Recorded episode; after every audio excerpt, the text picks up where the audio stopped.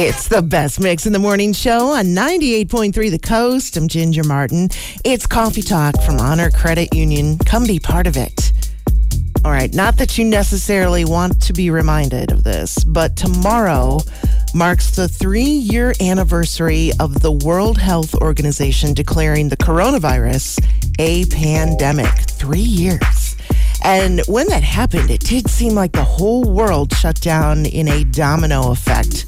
Almost 6 million people have passed away from the disease since the outbreak began.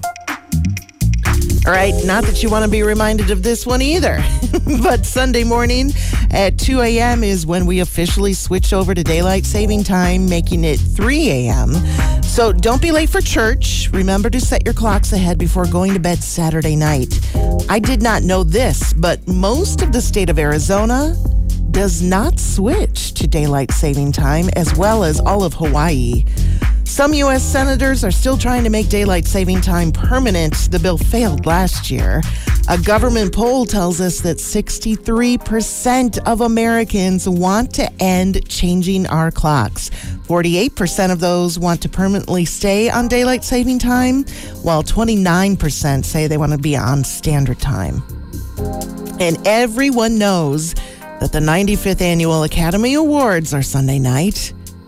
But so is the March Madness Selection Sunday. They're going to announce the seeding for the 68 teams who will play in the NCAA Division One Men's Basketball Tournament. You can watch that on CBS starting at 6, so let the March Madness begin. There's your coffee talk this morning. It's from Honor Credit Union. Come be part of it on 98.3 The Coast.